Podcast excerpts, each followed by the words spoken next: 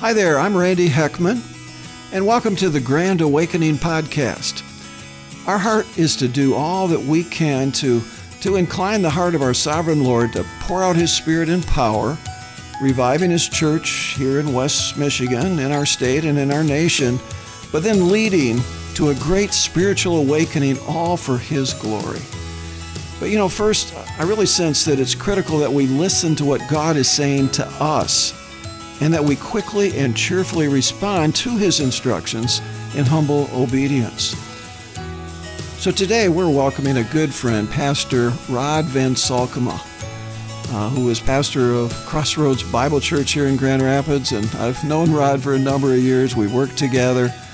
He has such a heart for God and for righteousness and for communicating with courage uh, the truth of the gospel, but also doing it in love. So I think you're going to really enjoy hearing Rod with us today.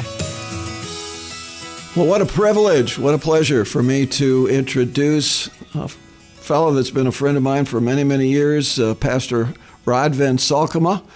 And uh, Rod, you're a pastor, been a pastor for what is it, 16 years? Is that possible? Randy, I think we're getting closer to 20. Are you kidding mm-hmm. me?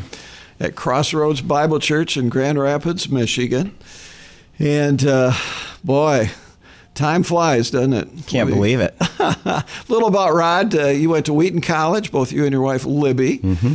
And then you went on from there uh, to seminary there in the Chicago area. What, what seminary was it, Rod? A Trinity. Okay.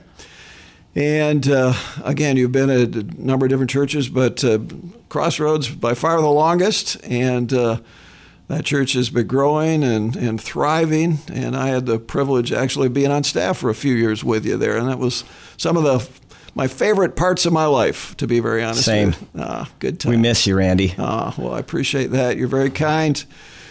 But God had us move on to other things. But uh, I think we had a good time together and we really enjoyed it. Oh, it was a huge, important season yeah. in the life of our church. Well, there's a lot of things I love about you, Rod. We are, I, when I mention you, I say he's one of my best friends, and I, I really believe that. Since the first time we met, we just resonated. Yep. And uh, again, we're both in process. We make many mistakes, but we're pursuing the same goal, and that is to give glory to God with our lives and and touch lives as He would lead us in His power. And I've seen you do that. Uh, you lead troops or trips, excuse me, to uh, Israel. And how many times have you done that? Do you have any idea? I don't keep track, but probably going on maybe 14, 15 wow. times. What, what, what attracts you to, to head to Israel? I love the story.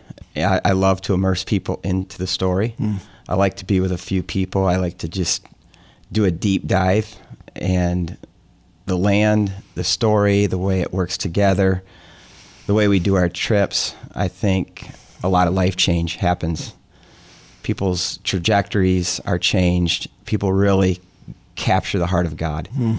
and I think they want to come back and um, and just live live a life on mission mm. for Him. Oh, that's so good. Well, you you touched many lives. You've touched mine deeply. Uh, we didn't quite make it to Israel, but we did get to Turkey together uh, many years ago. It's quite some great memories from that. I just got trip. back from Turkey. Did you yeah. really? Wow. Did you see the seven churches yeah, we did Revelation? We just, Libby and I led a trip there, and it's our second time leading that trip. It was a phenomenal experience.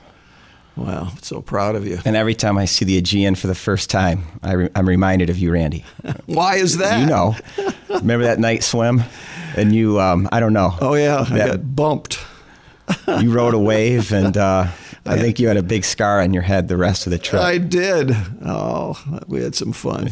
We could tell some more stories, but let, us get to the purpose for this podcast. Uh, so we don't bore our listeners totally here with, with just reminiscing on what we've done in the past. But um, Rod, we live in pretty serious times in our lives, mm-hmm. and uh, our nation. Uh, we've just the thing in Afghanistan just recently happened, and it's just you just shake your head and say, "What in the world is going on?" And uh, you know, God is ultimately sovereign. We both on that page we know that He's in charge.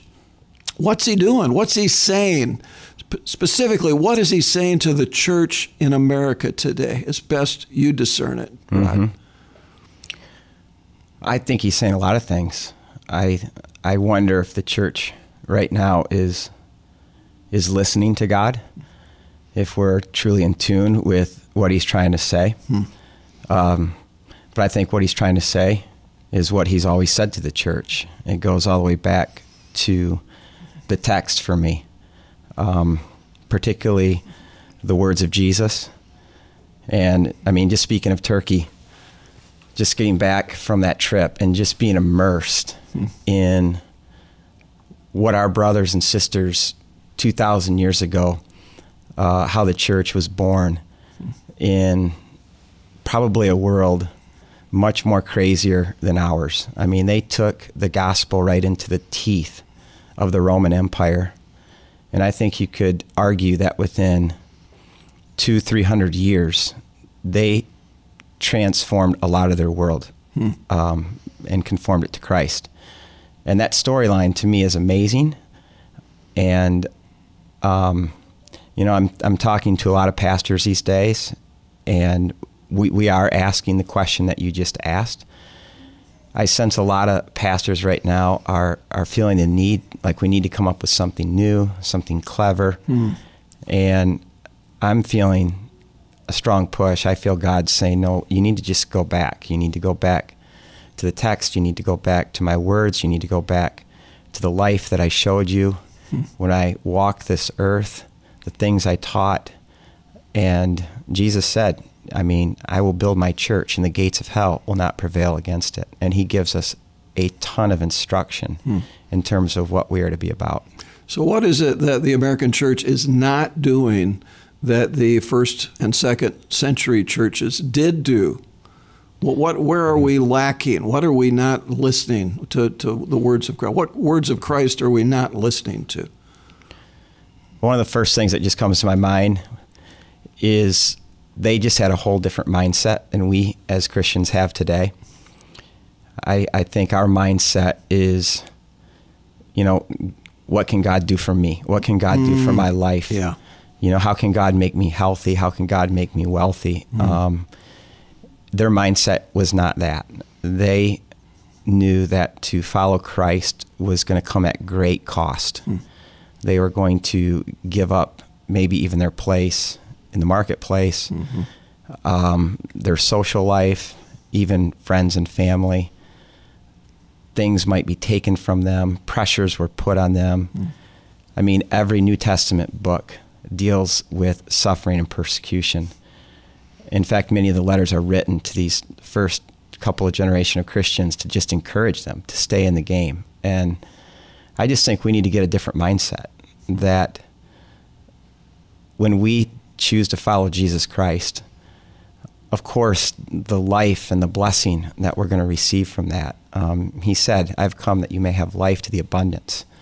And real life, true life, eternal life is, is found in Him. Joy, but at the same time, I sense that the church right now, coming out of a long period of prosperity here in America, at least much of the church, not all, all the church, but much of the church. And I think we're trying to hang on to that. Mm-hmm. And we're scared that we're going to lose that. And I actually am excited about a lot of the things that are happening, the things that are being stirred up. Of course, saddened by what it means sometimes, but I think the church historically thrives in settings that we're entering right now. That's good. You know, I, have got friends kind of on, on at least two different sides of this issue. I mean, on one hand, um, they say, yes, we have problems and this is good. Just bring the problems on because it's it's it's in persecution, as you're pointing out that that uh, we see we're for, we come to a fork in the road. Either go toward self or say, God, I'm willing, if need be, to die, to be persecuted, but I'm all in with you and that the first century church did not spend a lot of time trying to influence governmental change. I mean, we had they had Nero, they had these Roman hmm. emperors, they had persecution like crazy, and they just went and preached the gospel. Uh, that was made disciples. You know, the Great Commission: all authority in heaven and earth has been given unto me. Go, don't play defense. Go, make disciples. So that's one side. So, but then I have other friends on the other side that say, wait a minute, we do live in America where we do have a vote, we do have an ability to influence public policy. Uh, for example, school boards. Let's just talk school boards, where they are coming up with some crazy ideas. Uh, you know, this this uh, about racial issues and gender identity and, and sexual orientation issues, and and our kids are being influenced by this as they go to these classes. Should we get involved in public policy, or should we only just do the spiritual side of things and, and make disciples? Well, where, where do you where do you land on mm-hmm. these sorts of issues, Rod? Well, I'll start with the second side um, because I feel that just being a pastor, I see so many Christians right now who are immersed in politics, sure, both right and left. Mm. And I don't. You remember when we were pastoring together, like yeah. how non-political I was. I don't even know if I was voting for a president at that time, to be honest. I can say that now. Sure. Um, I might have gotten fired back then if that was known. But the kingdom of heaven involves all of life. Jesus came and announced the kingdom of heaven. Yeah. And the kingdom of heaven is his rule, his reign. It's what breaks into chaos and brings about shalom. And one day, all that God has made will be redeemed and restored. Um, he's going to make all things new. Mm-hmm. Um, and so politics is a part of that. And he's made us as political creatures. And so I don't think that Christians ought to um, leave politics. I think we need to participate. However, I think we've become so distracted mm. that we've gotten our eye off the target. And the target is is God, the gospel, mm-hmm. and the church that He instituted, and what does it mean for us to to be the church today? And I think we're so focused on things outside the church. Mm-hmm. I mean, you brought up the issue of racism. Right. Um, racism is is near and dear to the heart of God. It is is anti God. God made us all in His image. Right. Um, we we all have this problem in common called sin. And Jesus, the cross, is the place where, you know, he's remaking us and restoring that image. And the resources that we have within the church to deal uh, with, with the issues of race and justice and equality, um, it pains me when I see Christians kind of setting that aside all the resources that we have in God and what God says about us and what God says about justice and race. And we're now going to go a political route um, or a social route mm, on this. Yeah. Or, you know, and like that's one of the missed opportunities that we have. Mm-hmm. Yeah, I mean, the culture has a tendency to say that, okay, if you're black, if you're white, if you're female, if you're male, if you're this, if you're that, you're in that category they, they, they they diminish the value that you mentioned of us as individuals created in the image of God. God is for each of us, each one of us uniquely made. Yeah, skin color is one of the many issues of us, but it's not, it doesn't define us like our culture wants to define everyone into groups and then get these groups disliking, hating each other, and so on.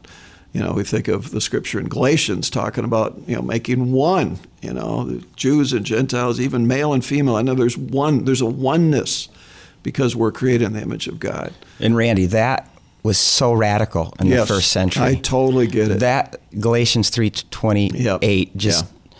when the church lived that out. Mm.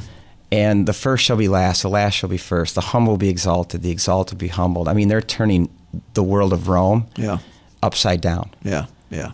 And and through that are bringing life. That's so good. That's so good. And then when you look at Revelation 5 mm-hmm, um, mm-hmm. and you think about where this is all going exactly. from every culture every, and yeah, tongue you know, and language gathered around Christ, worshiping the Lamb. I love it. I love it. I and these are the resources that we as Christians have. We can't abandon them right yeah, now. Yeah.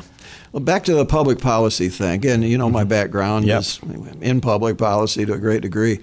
I would uh, speak on this issue at various places, and, and one I'd say, okay, let's say that you're, you're near an intersection where there's a lot of traffic accidents and people are injured and even killed, and you, you take an initiative as a neighbor to go to the uh, city or the township or county, wherever it's needed, and you, you have them install, you know, a, a signal, a, a, a, light, you know, red, green uh, light fixture there, and uh, a traffic signal. And as a result, deaths and injuries are reduced.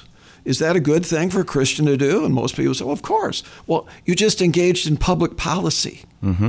Well, so there's nothing evil about getting involved with your school board and getting involved here or there to lovingly communicate, you know, truth that is loving not just to you, but to everyone, whether you're Christian or not a Christian.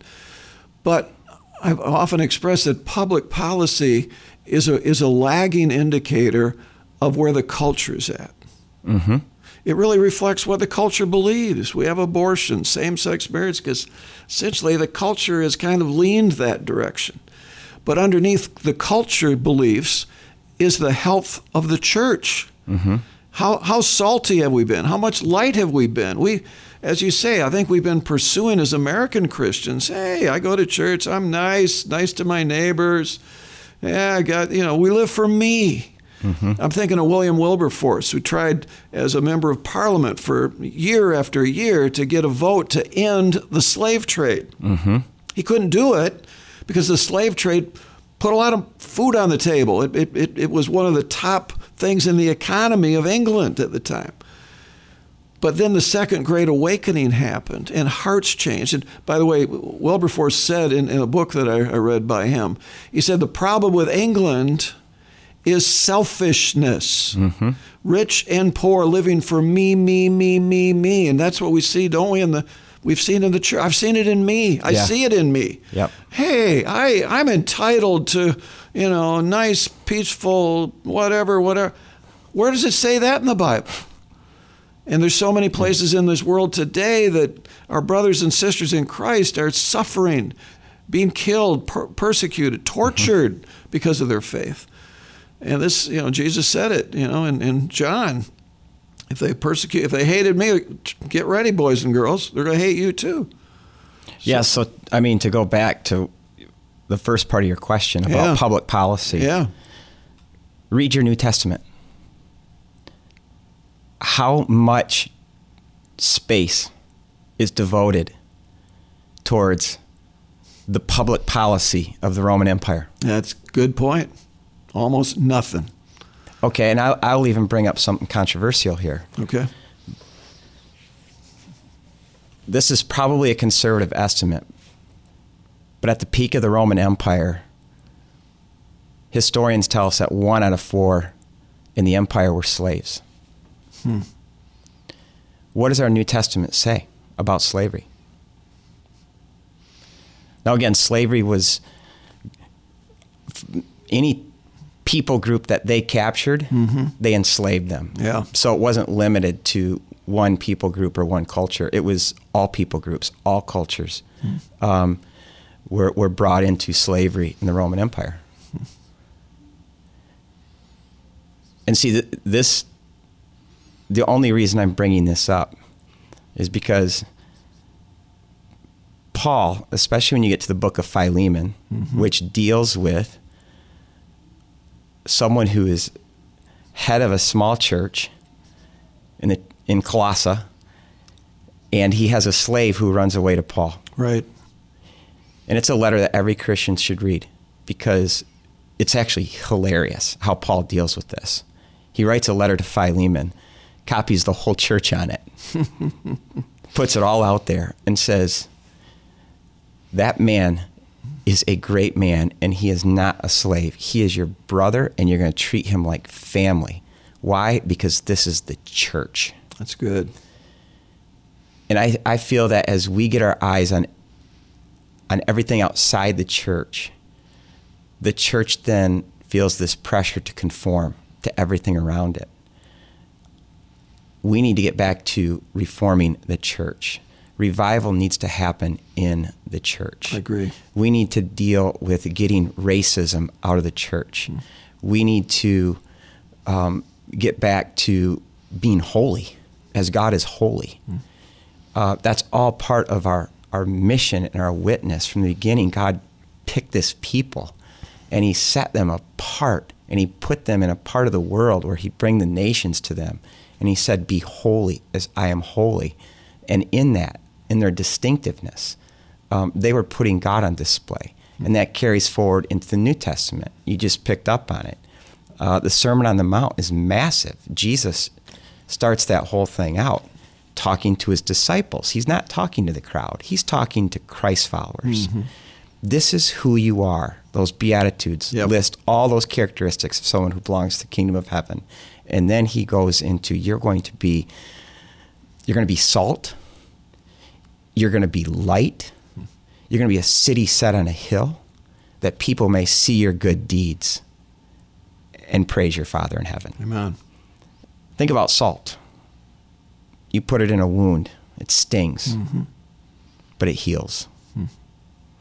And I just feel the church today, we've lost our salt. No longer do we sting, and no longer are we bringing healing. That's true.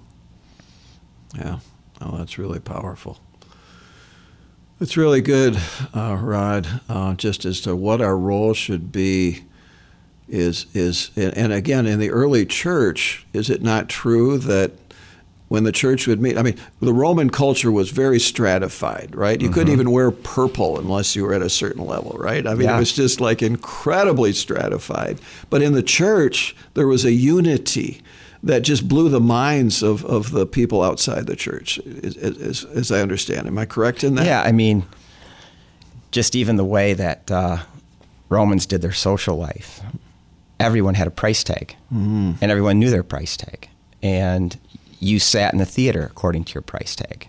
Uh, people like you and me, ah, you probably would be more down to the front row. I'd be, you know, in that nosebleed section, um, where where you sat at the table at, at someone's feast, mm. depended on your price tag, and you wore it. I mean, so you, if, if you had purple, uh, that told the world that, that you were an elite, yeah. and you were treated accordingly. Uh, slaves were just used and exploited, mm-hmm. and probably for all the good stuff and fun stuff, we're not a part of that. Now imagine being a slave in the first century, and someone a Christian comes up to you and says, Hey, how about if you come to our love feast? Because that's what Christians called uh, their gatherings. And you're like, Hmm, I've never been invited. So you go and you walk in, and all of a sudden, someone who has their toga and their purple sash wrapped around them all of a sudden gets down, sits you down, and hmm. takes off your shoes and starts washing your feet this is what the early church was. This is what what moved into the Roman Empire and hit Rome in its Achilles heel. And that's something. It, it's awesome. I mean, Jesus prayed about it the day before he goes to the cross. What he pray? He prays in four verses, three times, that we be one. And then he, he concludes it by saying, May they, us, be perfectly one, so that the world will know that you sent me, says Jesus, and that you love them, the world, as much as you love him. That is an incredible promise. And you know, earlier, a few chapters before, he says, By this will all men know you're my disciples, by your love for each other. And so the world sees that. They say, How do you pull this off? I know. And that's, we need more, don't we need more unity in the church today? We, we do. We need less talking. and love is an action. Yeah. Yeah. You know, love is laying your life down for someone. I love it. You know, righteousness in the Old Testament, we understand the word righteous in the New Testament is moral purity. Mm-hmm. But the word for righteousness in the Old Testament, they have another word for moral purity, but righteousness really means to disadvantage yourself, to bring advantage to another person. Really? And wow. just think about Jesus. I mean, he's the ultimate example of that. Yeah. I mean, who had all that advantage, Philippians it. 2 says. Yeah. And he gave it all up to disadvantage himself, to become the lowest. Huh. Um, and and that's that's the ethic, the ethos of the the kingdom of heaven. All right, I got I got a question for you. Yeah. If you had the opportunity to speak to every true Christ following pastor in America, one on one, what, what would you want to tell that pastor, each one of those pastors? Have some guts. Have some courage. Get your nose in the Bible. Not that there's a canon within the canon, but but look at the red letters. I mean, uh, look at the words of Jesus, and J- we just went through John's Gospel last year, and it really struck me how hated he was. Yeah. Okay, and then um, going to Turkey, and then seeing these places, even where the Apostle Paul was, and it seems like every place Paul goes, he's stirring up a riot. Yeah. And uh, Paul is persecuted severely, and and I just feel like pastors right now and Christians in general, this is a huge overgeneralization, but we so badly want to be liked Yeah. and we and we do things to get people to like us and christians do things to get the world to like us. And i think that we have to just lay that aside. Jesus was hated and he says to his disciples you're going to be hated as the world hated me. And and i think once we, we, we let go of this need to be liked and replace it with pastors let's be faithful that's our job. Our job is to be faithful. Let's be faithful to the revelation that God has given us. Let's be faithful to communicate it to the best of our ability. Let's be faithful to raise up disciples and to build a church that loves God with everything it has and loves its neighbor as itself. And Jesus says your neighbor even includes your worst enemy. That's right. And and let's have the courage to preach that. I mean, right now I'm at Maranatha and I'm going through the seven churches of Revelation, and we think, okay, Revelation is this apocalypse that John gets, but Revelation 2 through 3 are the letters that Jesus writes to the Christians in those churches uh, in first, second generation of the church's existence. There's a lot there. There is. And for a pastor to read that and digest it, um, in one sense, he's he's telling the church in Ephesus, "You're really good at hanging on to truth. You're about truth, but you forsake you forsook your first love." Your first love.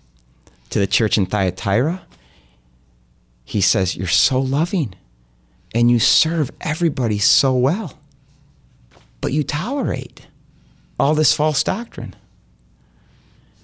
And it's said about Jesus, he was full of grace and truth. And truth. That's yes. right. And so I just feel yeah. for pastors, like let's let's not be all grace, no truth, and let's not be all truth and no grace. Um, but yeah. You know, Rod, when uh, when I was at Crossroads on staff and so on, you came up with a concept that we're a 90-10 church, meaning uh, t- only 10% of who we are as a church happens on weekends. 90% has to happen during the week. It's kind of like don't consider this to be stage and audience, this church. This is more like a locker room with a coach and players. And you guys got to get the job done. Is that still your attitude? Oh, attitude? we're still preaching that, and I'm smiling right now because But- that's music to my ears. But what does it take to really get the players on the field and sharing the gospel with the people that they live with, work with, go to school with? Because I don't think it's happening. Do you? I see it happening more and more Good. in our church. I'm glad to hear that. and I'm kind of immersed in our church, so I don't know to the extent that it's being done or not being done outside of Crossroads. Okay. But this is the these are the things that we've been preaching for 15 years. Yeah. And it's rooted in the whole idea when God called his people out, he called them a kingdom of priests. Ooh. You know, and that means you don't have just this this clergy. Everyone's a pastor, a missionary. everyone is an ambassador for Jesus Christ. And this is where the church in America, I think, is so blown it, is we've turned it into a Sunday morning stage audience experience. And everybody comes and uh, kind of like you go to a movie and, you know, the pastors feel the need to put on a show and the people consume. Mm-hmm. And at the end of the day, there's not going to be life change in that. There's life change when people understand who they are, why they're here, that they're a priest, and that they are called to participate in the kingdom and bringing the kingdom of heaven. And that is not a Sunday morning thing, that is a 24 7, 365 thing. And I think our people are starting to get it more and more. I'm uh, glad to hear that, Rod. That is, mm-hmm. that's exciting. So, do you, do you think is a revival awakening in the future? Do you what what's your how, what would you see the trend at this point? We're praying for revival. Um, in my opinion, revival comes when there's persecution. Okay. Yeah. And so, to answer your question, yeah. yes. Okay. I think I think persecution is only going to be increased more and more, which is why I started off by saying we need to change our mindset. Yeah, yeah. You you may well be right. Yeah. And what persecution is going to do is mm. it's going to um, expose the selfishness, yeah. the narcissism that exists within the church, and it's going to make us desperate. Yep, that's good. Yeah.